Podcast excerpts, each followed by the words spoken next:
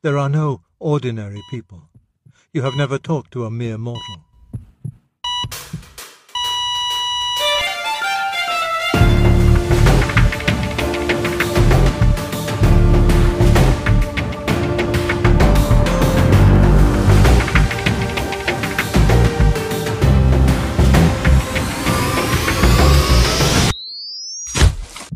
Welcome to No Mere Mortals Cover to Cover series. The Cover to Cover series is a chronological journey through the moments in the Bible, from Genesis to Revelation, centered on the main character of Jesus Christ. In 2020, the Lord directed the start of the Cover to Cover series that originally began as weekly installments for Sunday morning youth teachings at a local church. In 2023, the Cover to Cover series will move to being a podcast series, and Lord willing, will continue to be weekly installments. And God, we thank you for this morning. We thank you for this time. And Lord, just again, as we have been looking through this book, would right now we not allow ourselves to be distracted, for our minds to, to, to wander about. But Lord, even right now, as we start on that, that chapter and that verse, as we've read week after week, about your atoning blood and that there is atonement, forgiveness, there is life in the blood. And so, Father, as we read through these passages today, would just your love wash over us. In your son's name, amen. You guys can have a seat. So, again, when we covered those five chapters, we were looking at five offerings. And you're actually going to see some of that just for you guys' own knowledge as you go through and you're reading through the book of Leviticus. Uh, chapter 6 through 7 are going to kind of repeat the same offerings, but it does it from a completely different view. It's not from the offerer, it's from the priest, and we'll, and we'll get there. Uh, but again, just to kind of recap what we looked at, is the first offering uh, that we saw was the burnt offering. And again, this burnt offering was to come before, it was a place of understanding that God is God and we are not, that God is holy. And so they would come before with this burnt offering to say, Lord, I, I want to say that everything that I have is yours. I, I am giving everything up to you. I want to come from that place of that, that fearful understanding that you are God, and I just want to be close to you. And so, already from Proverbs, we're told that again, it is the fear of the Lord that is the beginning of wisdom. And so, even as we get through today's kind of passage and, and, look through these chapters, I want you guys to understand as we're going through this, and we today speak of things like the boldness to come before God. That is completely foreign to these people. So, when Christians were coming around saying, You can come boldly before God, they're going, Okay, are we talking about the same God? Because it starts off here, they're going, no, no, no, there's, there was a fearful understanding. No, he's holy, and I'm not. And even if I think I've done everything, what if, what, what if I, I've got that thing that's just off and it could end up getting me completely wiped out? And so that's what the burnt offering was. The burnt offering was that starting place to say, God, I, I am laying it all before you. And again, as we understand that as this coming into the presence of God, it starts with something of a free will. And that's, that's very intentional that all of that communicated, that these were free will offerings. Jesus saying, I want to come into the presence of God, and God says, I have a means by which that can happen. And so this was a free will choice. And when we say, as, as Jesus himself said, that he did not come to abolish the law, but came to fulfill the law, that right from the very beginning, this burnt offering was Christ of a free will saying, Not my will, but your will be done, and I give myself fully a burnt offering, fully consecrated, by which there is entrance into the very presence of God. Then we looked at the grain offering. And that grain offering, speaking of it would come before God. And again, and we'll, we'll kind of touch on this a couple times today, but this idea that unlike all these other world religions around them, they had to provide food for sustenance and, and pleasure to their gods.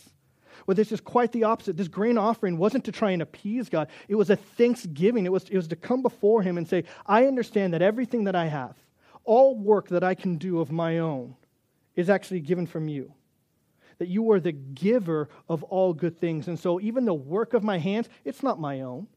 I've simply been able to cultivate what you have given me. And again, the perfect expression of that, again, Christ fulfilling as he came as that manna from heaven, the bread of life, to say that he has come to give life, as that is what God is. He is the God of the living. Again, we saw the peace offering. And as we looked at the peace offering, please again understand that even within this, these first three free will offerings, that this peace offering, again, I, I think because we look at rituals and, and other cults, and, and, we, we look at these ideas of what they had to go through. And so when we think peace offering, like, okay, I get it. I had to I had to sacrifice this animal so me and God could be at peace. And again, that's actually not what this was. This peace offering was not, okay, God, I'm making peace with you. No, it was actually coming to give thanksgiving for the peace that He provided. It was to look at your life and go, You have made a way for me to be in your presence. You have given me the works of my hands in production. And God, I just want to come before you and I just want to say, Thank you for the peace that you give me that Jesus later would pick up and say, My peace I give you, not as the world gives, but as I, give that peace that passes all understanding. And again, what's so amazing about this peace offering is that it was a communal meal. It was where you sat down with the priest and you guys sat down and you shared a meal together. So the peace was even within the family. It was to say, man, the family's at peace.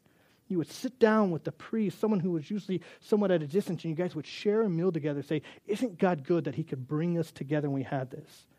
And again, as you looked at the anatomy as it went through of this peace offering, what we ended up seeing within that is that, again, as it went through the different uh, anatomical body parts of the sacrifice and you compare that anatomically to humans, is what you start to notice, you go, wait a second, the parts that are given up to God, the parts that are just burned up, they're all part of our natural human defenses. It's a part that we rely on, and some of us maybe don't even think about it, to keep things functioning and going. And God says, I want you to take all of that and I want you to burn it to offer up to Him the, the deepest parts. Again, the same thing for us. You know, there's so many who do morning devotions. I try and be disciplined in that. And I don't want to knock that. I think that's a good practice. I feel that ladies are really good at that. They've got their journals, they've got their Sunday mornings, and guys, it, it's a, it can be a bit of a struggle. But, and I don't want to knock this, but I, I want this to be made clear. God did not call you to do devotions, He's called you to be devoted. Do we go, okay, 15 minutes, I did my devotions, and now I have the rest of the day to myself? Or do we come before and go, I'm laying down the mess that is me? I'm, I'm giving up the deepest parts of me, God, and I'm, I'm laying them before you to say, you know what, no matter what's going on in my life, I can say, I have peace because of you.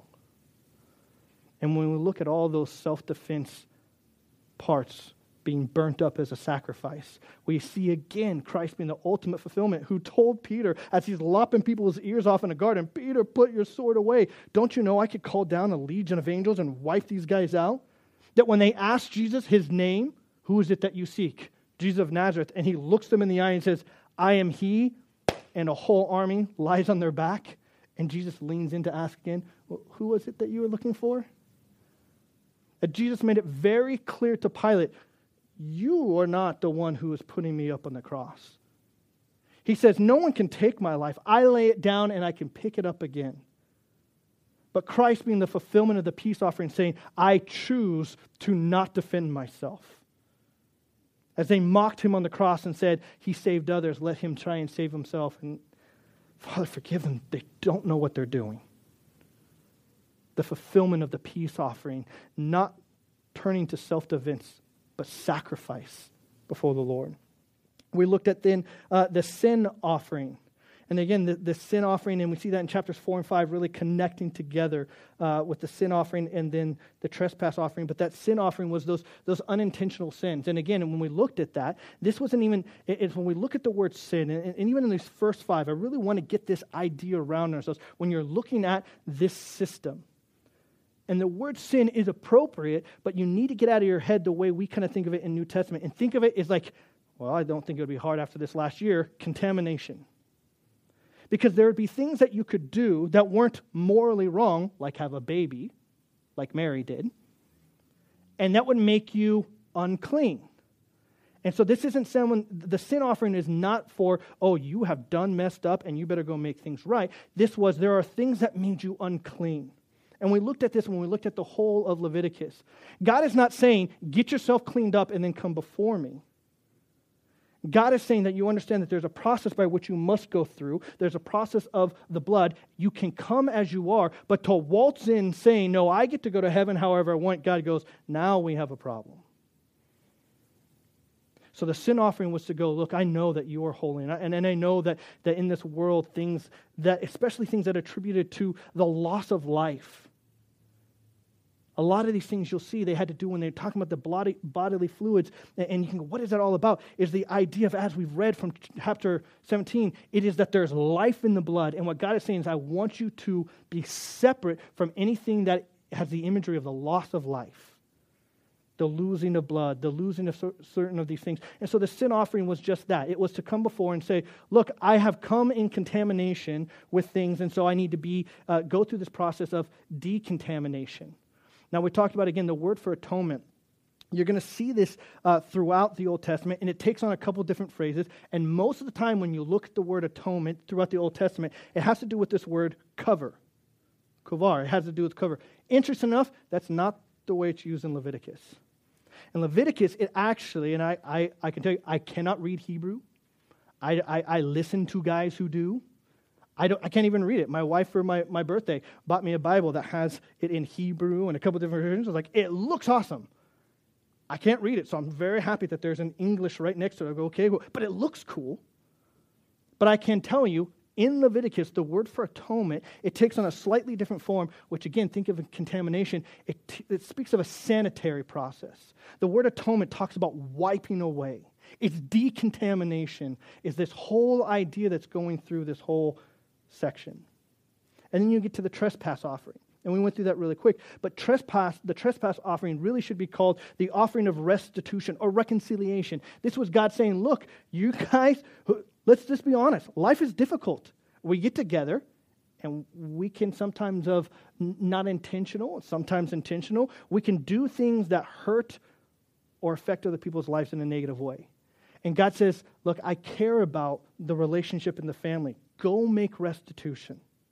So it was when you maybe did something intentionally or not intentionally. Let's say you borrowed your neighbor's pot for something. Back in that day, it would be like, okay, I, I borrowed a clay pot. I'm making stew. And oh, I, a dead rat got into the pot. Uh, don't worry about that. We'll just, guys, God knows us so well. God's going to make it clear where He's going to say, look, if you're going through your house and you find that a dead rodent has died in your pot, don't regift that to people. Throw it away, break it, get rid of it. But this was this idea of if, if you broke something of somebody else's, you weren't supposed to go, my bad. I didn't really mean to do it. God says, no, go make it right. And then he adds on that, don't just make it right, because the truth is there's an inconvenience of having a loss of something. So you make restitution, and then he says, add 20%, at 20% value. That's what that was. And then you were to go before the Lord to go, hey, I've made things right. And with all of that, those five sacrifices, we come to chapter 6. In chapter 6, verses 1 and 2, it says, And the Lord spoke to Moses, saying, If a person submit, uh, sins and commits a trespass against the Lord by lying to his neighbor. And we're going to stop there, and we're going to kind of go through these different chunks. But the, it, chapter 6, actually in the Hebrew Bible, actually even gets pulled into chapter 5. It gets broken up a little bit different. But so it's a continuation of the trespass offering. But here's the thing I wanted to make clear in all of that. When God is talking about when we sin against another person, it is a sin against God. When we trespass another person, it is a trespass against God. I, I want you guys to think about remember Joseph. When Joseph is in Potiphar's house, and Potiphar has made him the head of the household, and his wife is going, Hey, hey, young buck, you look good. Let's let's get together. And he's like, I can't do that. Gets away. She waits till no one's in the house, pounces on him, sleep with me. And he goes, How could I do this thing against God? See, he loved his master, but he knew that going, look, it is a sin against God to hurt my brother, to hurt this man who has trusted me. He has trusted me with everything, including you. You're not mine to have, but he's trusted me to be around you. I can't sin against God and sinning against this man. And so, again, to understand that even as Joe's talking about, to sin against a person, God says, No, that's my image bearer. You don't get to treat them that way. You don't get to treat them that way. Well, they don't think the way that. I don't care. One of my favorite memes out there.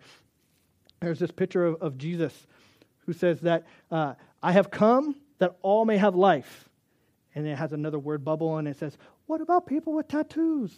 And Jesus says, Yes, even those who ask stupid questions.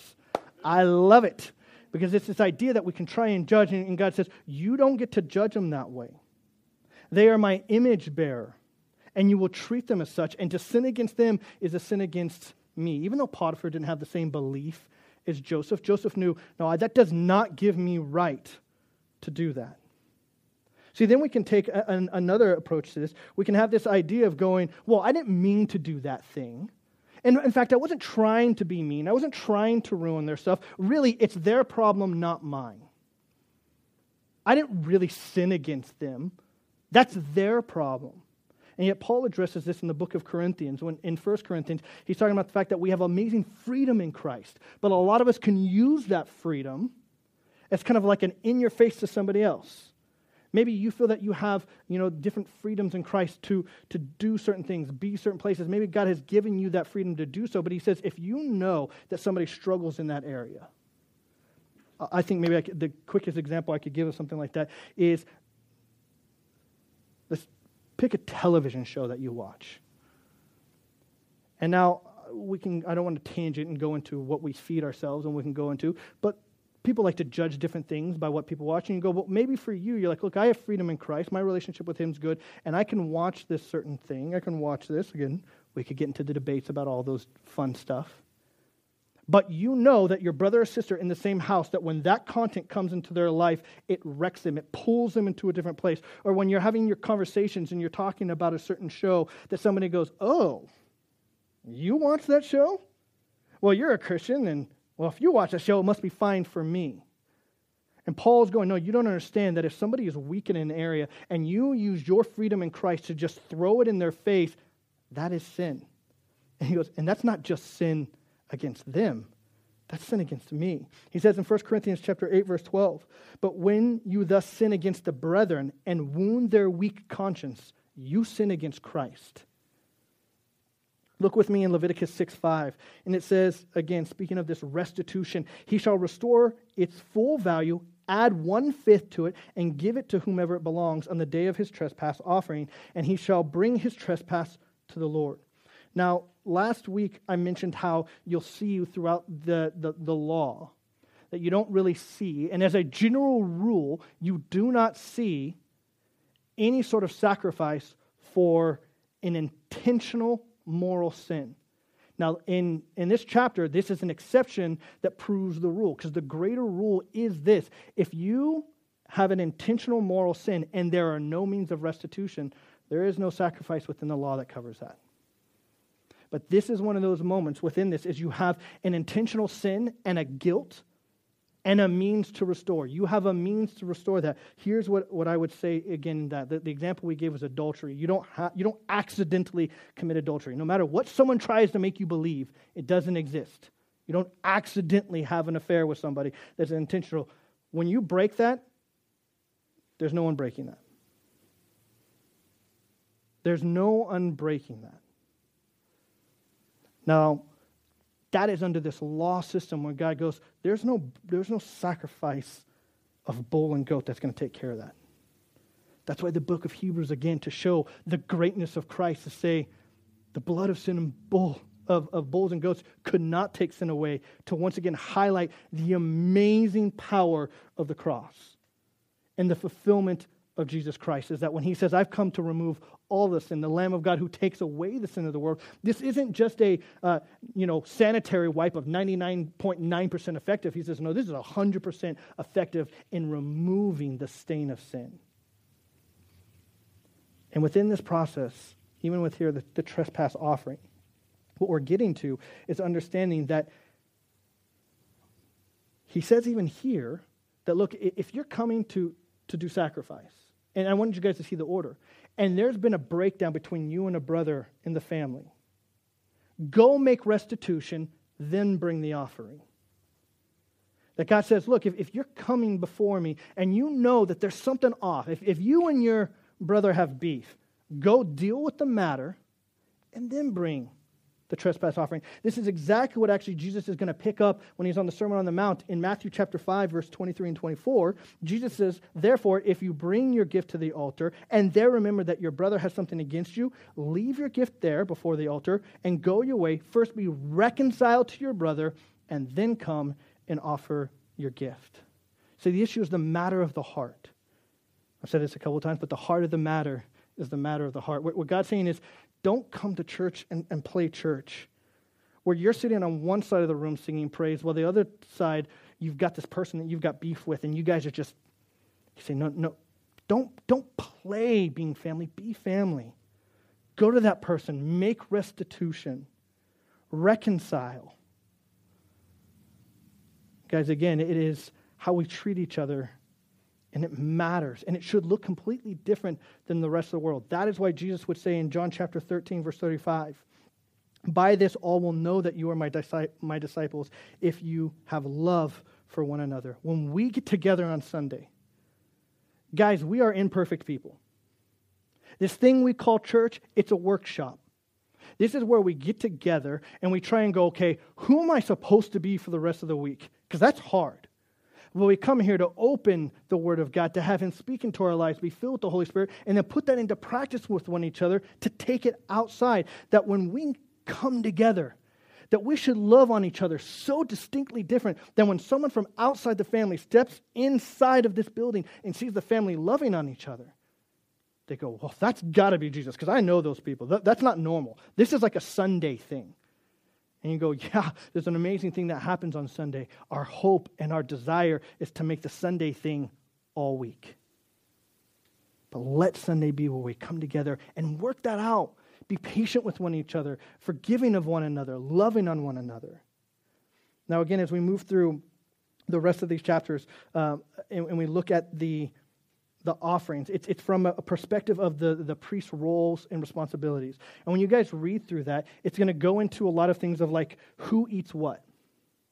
But here's the interesting thing again, completely contrast to the religions around them, is most of these offerings were meals providing sustenance for the priests and their offer, Not the other way around. These were not sacrifices where they were giving everything to bring and provide sustenance for their gods. No, this is one of those situations where they come together and completely different is they they're actually by bringing their sacrifice being provided for. That's why 1 Peter chapter 2 verse 9 and, and this would be kind of the linchpin of, of this entire 6 through 9. How does this apply to us? You're talking about the priests and their roles and responsibilities. We'll see 1 Peter chapter 2 verse 9 tells us, "But you you are a chosen generation, a royal priesthood, a holy nation, his own special people, that you may proclaim the praise of him who called you out of darkness into his marvelous light. If you have placed your faith in Jesus Christ, you are an ambassador and a priest of his. And so, as you look through these roles and responsibilities, is to understand as we look through this how we should reflect these very same attributes. And that's this sacrifice to God it's where God created community while providing for physical needs, all centered around giving thanks and praise to the giver of all good things. That's what this system was pointing to, that Christ would be the ultimate fulfillment of. James chapter 1 verse 17 tells us every good and perfect gift is from above, coming down from the Father of the heavenly lights who does not change like the shifting shadows. Look with me in Leviticus chapter uh, 6, verse 8 and 9. It says, And the Lord spoke to Moses, saying, Command Aaron and his sons, saying, This is the law of the burnt offerings. The burnt offering shall be on the earth upon the altar all night until morning, and the fire of the altar shall be kept burning on it. Now, just for you guys who like to take notes, I don't know how many, but this is an interesting moment. I like to point out sometimes when the first time a word is used, this is the first time the word Torah is used in the Torah the, the first time you see this, and what's interesting is that when you look at the word Torah in Hebrew, is that this is, the, the Hebrew word means to aim and shoot. That's what the word Torah means, and it's action state. There's the noun, the law, but it's, it's, it's Hebrew root word, this verb, it means to aim and shoot. Which is interesting because in the New Testament, the Greek is the word hamartia, and, and it, it's the Greek word for sin in the New Testament means to miss the mark. So the Old Testament Hebrew word for the law is to aim and shoot, and then you get to the New Testament, it says, What is sin? It's to miss the mark. Anything less of that bullseye is sin.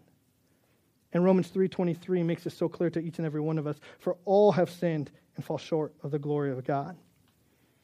Then we looked at Leviticus chapter 6, verse 10. It says, The priest shall put on his linen garment and his linen trousers, he shall put on his body. Now, if you're reading different versions, it, it's basically talking about he's going to put on his clothes and his underwear. And you, why is God bringing up priest underwear in, in this section? As you guys remember when we were in Exodus chapter 20, verse 25 and 26, it talked about that when they made a stone altar that they weren't supposed to make steps because, well, they, they didn't wear underwear. The average person wasn't walking around. And he says, if you build steps and you're walking up and there's a gust of wind, whoo, everyone's going to see your business. God says, I don't want that happening. And the reason he was serious about that is because, again, he was drawing a completely distinct contrast to the world around them that actually used sexual and ritual nudity as, as a magical way to please and invoke power from their gods. And God is saying, I don't want us to look anything like that. Even if you don't intend to do that, I don't want you doing something that, whether you intend to or not, can end up resembling what these people are practicing. And again, we, we think back to, to the golden calf and just how quickly they ran right into that ritualistic practice. And again, engaging in this ritualistic demonic worship, and yet they refer to it as playing around. And again, as we, as followers of Christ, should in no way resemble those things that you want to call just playing around. God says, no, that's, that's demonic ritual practices. And we should look nothing like that. And I know this sounds weird for us to say, because, well, wait, didn't Christ uh, give me liberty and freedom? I, I, I refer back to the book of Corinthians that Paul talked about. But that, yes, as a follower of Christ, it should impact everything we do how we eat, how we dress, how we play, and all of that will focus on how we treat other people. Verse 13, chapter 6 says, A fire shall always be burning on the altar, it shall never go out. Okay, I know we're going through the law, been talking about priest underwear, could be getting a little weird. Old Testament does that awesome stuff. But just listen to that verse again. A fire shall always, verse 13, a fire shall always be burning on the altar, it shall never go out. Keep the fire burning. Guys, that's relationship language. How many times do you hear, oh, the fire went out? We got to keep the fire going. This is God again, uh, uh, just all this imagery, all of these things to pull us into his presence. And what he's saying, keep the fire, but I want that relationship hot. I want that relationship ongoing. Don't let the fire go out in this relationship. And in this relationship talk, you understand then what Jesus said in John chapter 14, verse 15, when he says, If you love me, keep my commandments. Again, in verse 23 of John 14, Jesus answered and said to them, If anyone loves me, he will keep my word. Guys, guilt and punishment and the law, it fails. I mean, ask anyone who knows the speed limit. The failure of the speed limit is the heart of the person who's going, eh, five miles more doesn't matter. You don't know how important my day is. Yes, I slept in 20 minutes, but I really got to get to work. The failure of the law is the heart of the person. So Jesus comes along and says, Look, the, the heart of the matter is the matter of the heart. Don't be motivated at a guilt or trying to earn my, sat, my satisfaction. I've already satisfied that on the cross. It's out of response of love and gratitude. It's not saying that if you want to prove your love, do these things. No, he's saying, if you love me, this will happen. If you love me, if again, if you're not doing devotions, but you're devoted, keep the fire going. Again, when you guys get in relationships and it comes to birthdays or anniversaries, and your spouse says to you, Oh, you didn't get me a card? Pfft, I don't do that law stuff. I have freedom in Christ. See how well that goes. I see you're not wearing your wedding ring. I have freedom in Christ. I don't need to be shackled by any imagery. Good luck in that relationship. Or keep the fire going by saying, I proudly wear this ring to let everyone know that I'm married to the most amazing woman, the greatest gift in this entire world. That you do these things not because you're like, well, I got to do these things to make the wife happy. No, because you go, I love this amazing person and I want to shower them and I want to do what I can to let them know every single day and to remind myself I am a sore, pathetic loser without this amazing person in my life. And Jesus is saying, keep that fire going. It's, it's relationship talk motivated out of love and gratitude, not trying to check a list so that you can say, Good, are you happy? Because I'm going to go do my own thing. It will always comes back to that relationship that he desires with us. Chapter 7, again, uh, the only thing I really want to point out in chapter 7 is look at verses 26 and 27 uh, towards the end.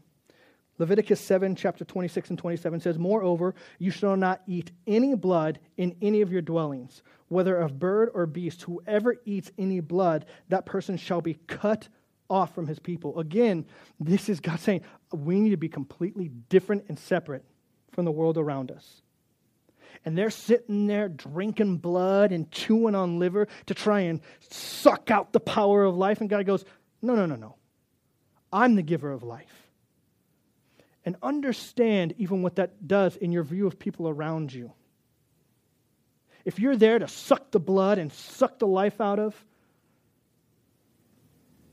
that's what you're going to do to everyone around you. You will be the life suck of everyone around you because they are there to give you power. They're there to give you strength. Instead of when you go, no, Yahweh is the giver of life and sustaining power.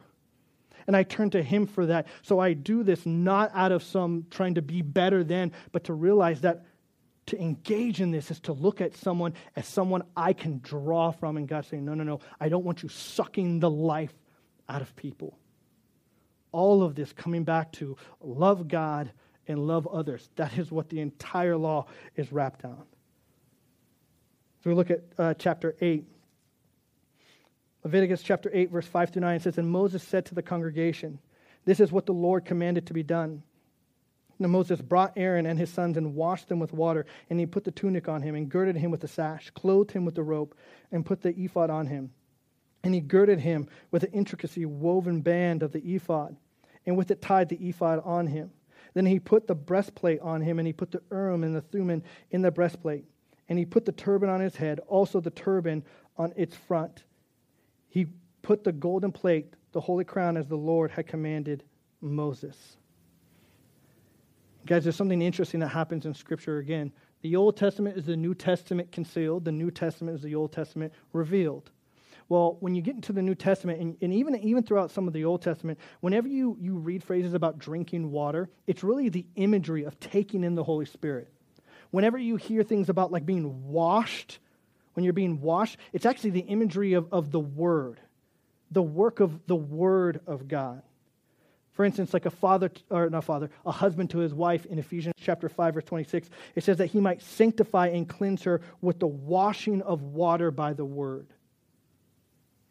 And in 1 Corinthians chapter 6, verse 9 through 11, it says, Do you not know that the unrighteous will not inherit the kingdom of God? Do not be deceived, neither fornicators nor adulterers nor homosexuals, nor sodomites, nor thieves, nor covetous, nor drunkards, nor revilers, nor extortioners will inherit the kingdom of God. And I want you to hear this verse 11 as you hear all of this, this entire list that people like to gravitate on and again start trying to pick out on everyone else's thing.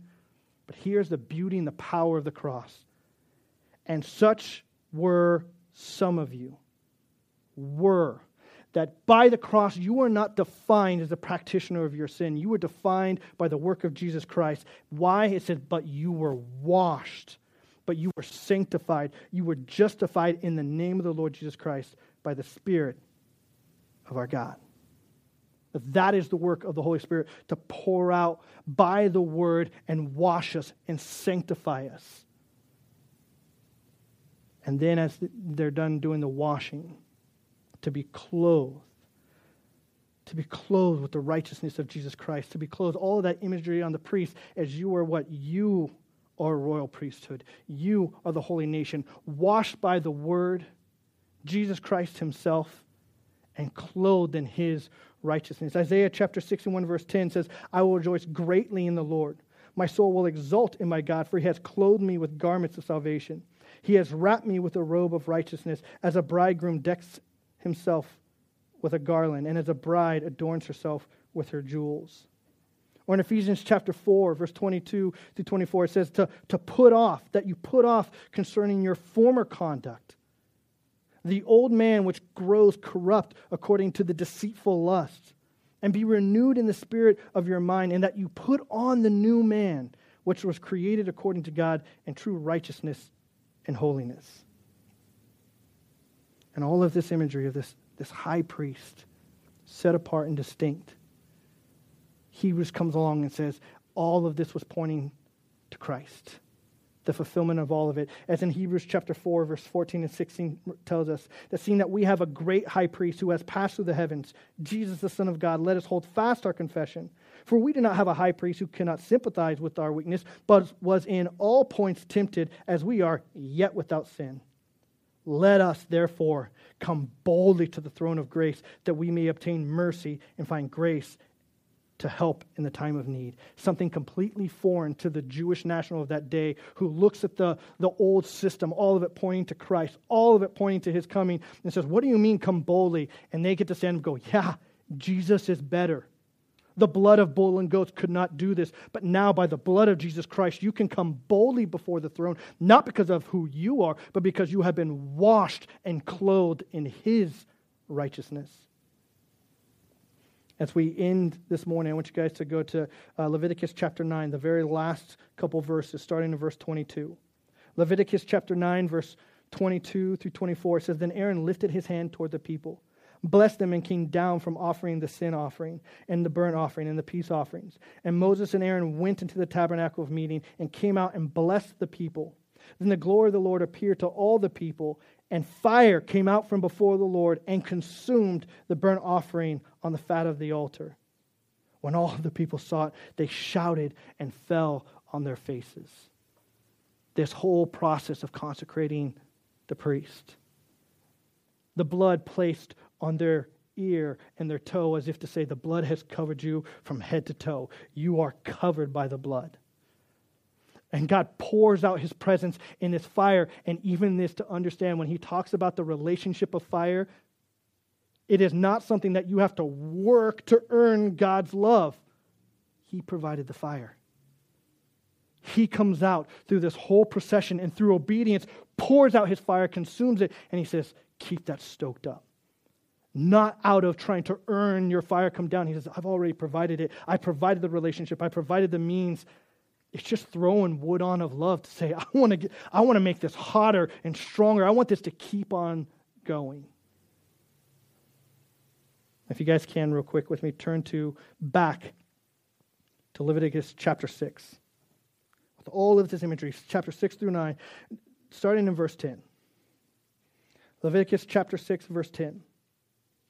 And the priest shall put on his linen garment and his linen trousers. He shall put on his body and take up the ashes of the burnt offering which the fire has consumed on the altar. And he shall put them aside or beside the altar. Then he shall take off his garments and put on other garments and carry out the ashes outside the camp to a clean place. And the fire on the altar shall be kept burning on it, it shall not be put out. And the priest shall burn wood on it every morning and lay burnt offering in order on it. And he shall burn it on the fat, and he shall burn on it the fat of the peace offerings. A fire shall always be burning on the altar, it shall never go out. So when it came to dealing with the uncleanliness of the offering brought by the offerer, the priest to deal with the uncleanly ashes would take his priestly garments, take them off and set them aside, and go deal with the uncleanliness. Again, he did not come, Jesus did not come to abolish the law to fulfill that. Because we read in John chapter 13 as Jesus is getting ready to head to the cross, he gets his disciples together and he tells them, I'm going to wash your feet. And it says, Jesus, knowing that the Father had given all things into his hands and that he had come from God and was going to God, rose from supper and laid aside his garments, took a towel and girded himself. After that, he poured water into a basin and began to wash the disciples' feet and to wipe them with the towel with which he was girded. And he came to Simon Peter, and Peter said to him, Lord, are you washing my feet? Jesus answered and said to him, What I am doing you do not understand now, but you will know after this. Peter said to him, You shall never wash my feet. And Jesus answered him, If I do not wash you, you have no part with me. Simon Peter said to him, Lord, not my feet only, but my hands and my head. And Jesus said to him, He who is bathed needs only to wash his feet, but is completely clean, and you are clean. Christ, fulfilling all of this before going to the cross, took his garments and laid it aside to wash the feet of his disciples and to tell them, This thing that I'm doing, you guys need to do this for each other. Because all the law hangs on these two things to love God with all your heart, soul, and strength, and to love your neighbor as yourself. That Christ did not come to abolish, but to completely fulfill. Each and every one of you needs to be washed and clothed in the righteousness of Christ. Apart from that, it is to stand before God and say, I don't care what you say, I want in on my own accord. And God says, We have an issue there. That's not possible because all have sinned and miss the mark. And like our high priest, let us act like him in everything we do. And again, guys, when we get together on Sunday, let's practice this. People always complain about, well, why are we two people? We're one person on Sunday and we're one person the rest of the week. If for some reason we've got in our head, then I'll start acting on Sunday like I do the rest of the week. Instead of flipping that around, instead of going on Sunday, I come to practice to be the best version of who I am, someone who has been washed by Jesus Christ, clothed in his righteousness, and loving on each other in that way. And as we practice that here on Sunday, let us take that out for the rest of the week. Guys, that's what it is to be the church, that royal priesthood. It is to be a community centered on God, our provider and Savior. Let's pray. Father, we thank you for this morning. We thank you for this time together. And Father, I just pray in this challenge that as we come together, that we would approach each other uh, with that love and compassion that you come with us. That God, that our lives would be centered around you, not ourselves. That we wouldn't make idols out of ourselves and seek our own desires, our own pleasure. But Lord, realize that there is no pleasure apart from you. There is no peace apart from you. There is no satisfaction apart from you but you are the giver of all good things. Father of the heavenly lights, who does not change like a shifting shadow. Father, will we hold fast to the confession of our faith that we could come boldly before your throne as you have made that possible by your Son and his blood. In your Son's name, amen. The Cover to Cover series is part of No Mere Mortal. The No Mere Mortal ethos derives from the biblically grounded and inspired work of C.S. Lewis in The Weight of Glory. You can find more No Mere Mortal content, including the Cover to Cover series, on our website at nomeremortal.org. Follow us on Twitter, Truth, Facebook, YouTube, Rumble, and most major podcasting services. Subscribe, follow, like, comment, leave a review, and share. The music you've heard has been provided by Cikko. That's C I K K 0. And you can find him at YouTube at Cikko's Beat Suck 797. My name is Bryce, and you are no mere mortal.